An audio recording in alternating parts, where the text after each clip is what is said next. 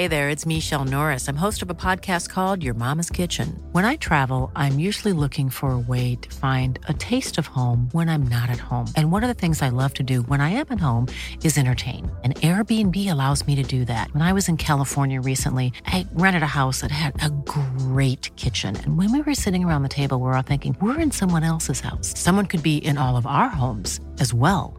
If you have a home, but you're not always at home, you have an Airbnb. Your home might be worth more than you think. Find out how much at airbnb.com/slash host. A lot can happen in three years, like a chatbot may be your new best friend. But what won't change? Needing health insurance. United Healthcare Tri Term Medical Plans, underwritten by Golden Rule Insurance Company, offer flexible, budget friendly coverage that lasts nearly three years in some states. Learn more at uh1.com. This is TalkSport Daily. Hello, happy Monday, gang, and of course, welcome to the first Andy Goldstein Talksport Daily podcast of the week with me, your host, with the least hair. Yeah, had a haircut a couple of days ago. Oh, you look so much better and younger. Well, that's just your opinion. No, really, you do. You look amazing. Okay, let's not go on about it. It gets embarrassing. Now we start with, of course, the British and Irish Lions, who got their test tour of South Africa underway with a wonderful 22-17 victory over the Springboks in Cape Town. Oh, I thought they were playing South Africa, not the Springboks. You got that wrong. You look a bit of a... No, it is South Africa. Oh. In a moment, you'll hear the opinions of the former Lions Ben Kay, James Haskell, and the British and Irish Lions captain Alun Wyn Jones. But first, this is how it all sounded on TalkSport.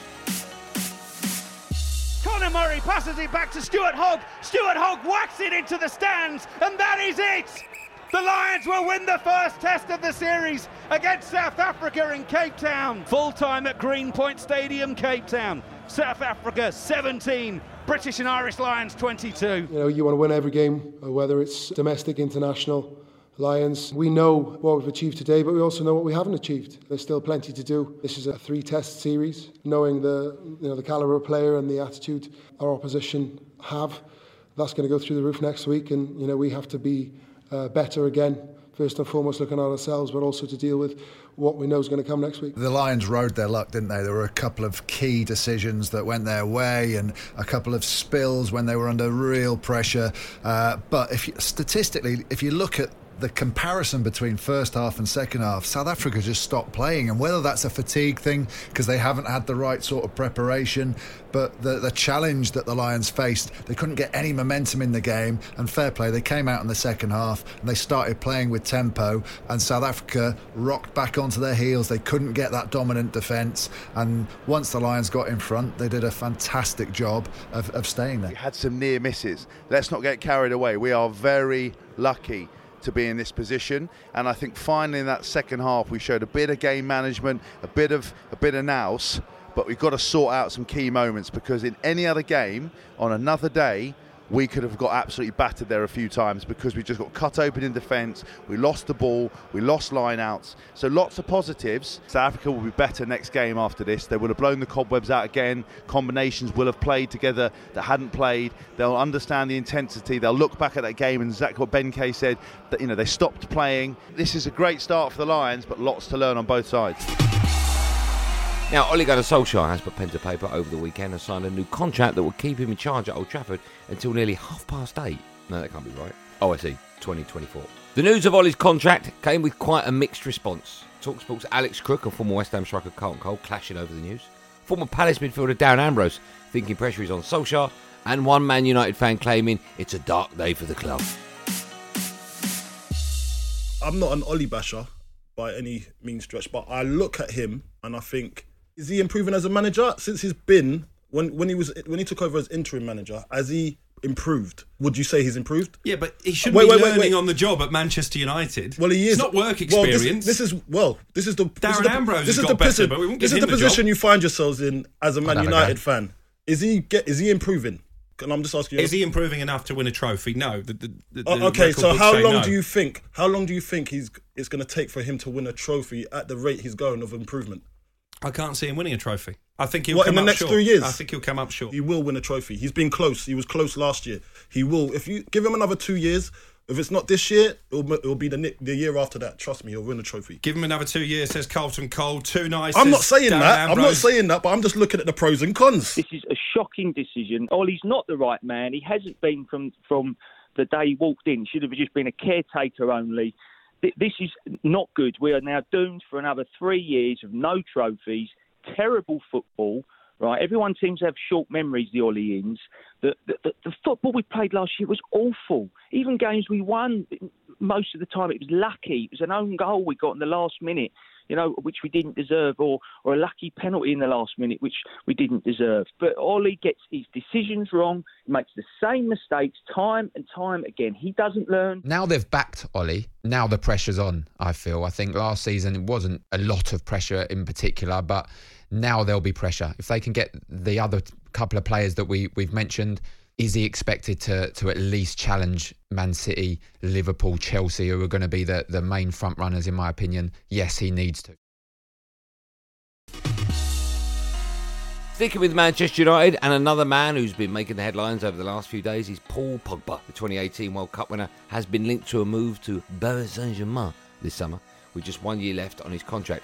Tony Cascarino gives his thoughts on the French playmaker, but first it's United legend Teddy Sheringham. Signed for Manchester United for four four years, I think it was, maybe mm-hmm. five years. You you honour that contract.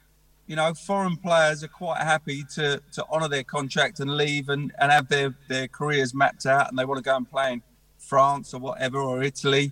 You know, with English players it's a little bit harder. If you sign and then you let your contract run down, everyone's like, Oh, you can't do that. But you know, he's if he's honoured honoured mm. his contract, Manchester United won't get any money for him at the end of next season, which is mm-hmm. why they they talk again now that they need to cash in on him. But no, he's he's honoured his contract. He's he signed a four or five year contract, and he'll be coming to the end of it next year. So that hmm. what's his decision from there? I mean, he's had some really good moments in United shirt, and I do think he's a terrific player. I'm just not really convinced that he's actually wanted to be at Manchester United to the levels you need to be. And I think sometimes you can suffer with performance if you don't 100% be, be committed to a footballer. Even though he signed a five-year, what six-year deal, you know, in 16, it feels like he's sort of been wanting to go for three of them years. Now the 2020 Olympics are officially underway in Tokyo, with Britain already getting their hands on some medals in the Japanese capital. Bradly Sinden gives his reaction after being awarded a silver medal for his efforts in Taekwondo, and women's judo star Chelsea Giles shares her delight as she was the first Briton to win a medal in Tokyo. I'm very happy to bring home the first medal for Great Britain. I'm honoured to be able to share the podium with these athletes. Today's medal was really special. Obviously, everyone is going for gold, but to be wearing this bronze medal around my neck is a very, very proud moment. The last few years have been difficult, especially uh, last year, but I hope I've made my family proud and I can't wait to go back and see them. Obviously, I'm gutted losing um, right at the end, but it's one of them things. What happens in sport? There's times where I've won the fight right in the final seconds, so you've got to take the swings and roundabouts, uh, wins and losses, and put each every time you perform, put that into the next time to when you to improve, so on, and take that into this next cycle. There's three years until Paris, and I'm hoping to do one better and bring that gold home. After a while, we'll get over it and realise of what I've actually done and what I've achieved in this last five years. So it's all everything's a learning curve. What you've got to take forward, and that's what I will be doing. Now, it was a big weekend of boxing action as Talksport brought you Fight Night Live. Unbeaten heavyweight Joseph Joyce was back in action and took his record to 13 and 0 after beating Carlos Takam. The fight ended in the sixth round by TKO or technical knockout, in case you didn't know, to Takam's frustration. Not he didn't know it was he was just a bit frustrated that the fight was stopped. Anyway, both Talksport pundit Spencer Oliver and Joyce's manager Frank Warren believe the referee made the right call to stop the fight when he did.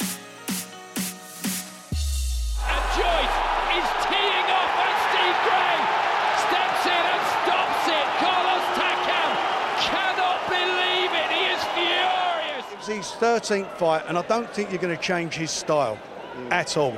You know, he takes shots, he's a tough guy, he's got a very good chin, he's got a great ticker, and at the end of the day, He just, you know, he, he absorbed it and absorbed it, and the way he come out in the sixth round, I mean, he absolutely blasted him.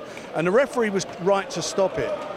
You know, I, I, I can understand why they're complaining, but if your man's not throwing punches back, then the referee has a duty to stop the fight, and he done exactly the right thing. I think that was a fair stoppage. We saw the head bouncing back, head bouncing back. No answer, no answer, no answer. I'm the referee, I'm thinking, right, I'd rather be 10 seconds too early than 10 seconds too late. You know, the referee's got a job to do. We was in a situation there where Joyce was throwing loads of shots, Takam was not answering. The referee's got a job to do. For me, I thought the stoppage was spot on. Back to the footballing world now, and Harold Kane's future still continues to dominate conversation everywhere you go. It was claimed on Friday that Harry Kane was poised to a £160 million move to Man City this summer, but those claims were quickly shut down by both Man City and Spurs. No, no, no, no, no, they said. With Kane's potential Tottenham exit looming, Spurs fan DJ Majestic, nothing to do with the wine company, questioned whether Kane is actually world class. Even as a Spurs fan, Go on. and I put this as a disclaimer, I love Harry Kane. If he leaves us, he's always going to be a legend and he's going to break my heart, but I'll still love him. Is he world class? Euro final, didn't register a shot. Champions League final, didn't turn up. Mm. Semi final of the World Cup. The big, big moments, yeah. Mm. Didier Drogba won Chelsea the Champions League on his own. Yeah. Yeah, 2012. You go back to the original R9 Ronaldo, who had the best boots of all time, right? He individually won things for his country and his clubs he played at. To be world class, do you have to be that guy that can completely, in the biggest moment on the biggest stage, change a game? But that's it. Thanks for listening on the Talksport wherever you get your podcast from. I don't really care. I'm back on Drive today at 4 pm alongside Coffee, so join me for that one. There will, of course, be another one of these Andy Goldstein Talksport daily podcasts out first in the morning, so do what you got to do to get it. Until then, thanks for listening. Have a great day, and above all, be safe, everyone. Be safe. Was a podcast from Talk Sport.